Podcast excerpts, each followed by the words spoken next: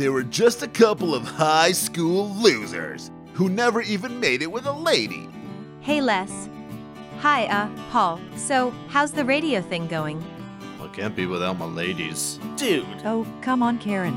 They're gay losers. Ham radio nerds! who throws a radio at somebody?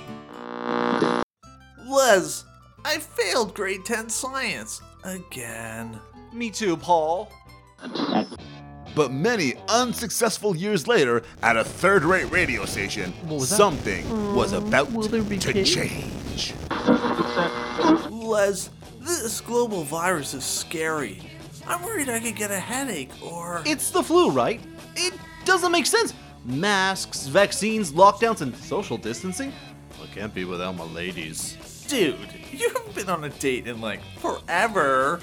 Besides, we don't know anything about science or medicine. Let's leave it to the experts. The experts, all I know is that I've been exercising, popping vitamins, and following a balanced diet, and I don't have any virus. because it prevents you from breathing or, or, or speaking uh, moistly. Great Scott! Using the amplified power of radio to wake up and rock out the world. Les and Paul were about to infect the world with common sense. What is love? Baby, don't hurt me. Hey man, you got to live life, not just be alive. Dance party in the cargo container! Sure, Paul. I'd love to, uh, rock out. Me too, I guess.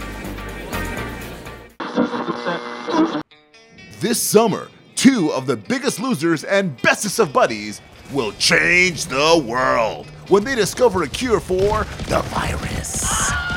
It's sure to be the feel good movie of the year that mainstream media refuses to review. Mad Dog and Anthony star as Les and Paul in the incurable, but surprisingly mild virus. Now playing at a social distance theater near you.